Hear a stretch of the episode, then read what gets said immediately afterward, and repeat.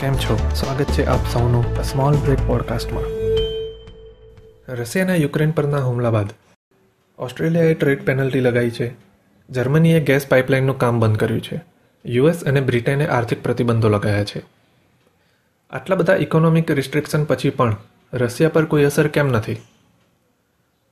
રશિયાનો આ બધા પ્રતિબંધોનો તોડ છે ડિજિટલ રૂબલ અને ક્રિપ્ટોકરન્સી.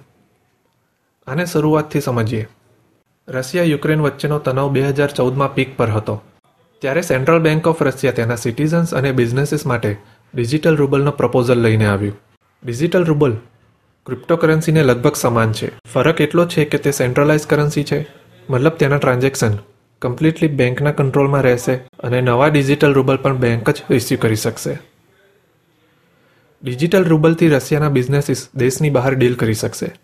જ્યારે કોઈ ડીલમાં જે તે દેશના આર્થિક પ્રતિબંધ વચ્ચે આવશે, ત્યારે રશિયા ક્રિપ્ટોકરન્સીનો યુઝ કરશે. કારણ કે ક્રિપ્ટોકરન્સી ડિસેન્ટ્રલાઇઝ કરન્સી છે. મતલબ કે તેના ટ્રાન્ઝેક્શન પર કોઈની ઓથોરિટી નથી હોતી અને તેને બેંકની જેમ ટ્રેક કરી શકાતી નથી. ડિજિટલ રૂબલનો પ્રોટોટાઇપ ડિસેમ્બર બે હજાર એકવીસમાં તૈયાર થયો હતો અને ફેબ્રુઆરી બે હજાર બાવીસમાં તેનો first end to end transaction successfully complete કરવામાં આવ્યો. ડિજિટલ રૂબલ અને ક્રિપ્ટોકરન્સી સિવાય રશિયા આ રિસ્ટ્રિક્શન સામે રેન્સમવેરનો પણ ઉપયોગ કરશે. રેન્સમવેર એક માલવેર છે, જેનાથી સાયબર અટેક કરવામાં આવે છે.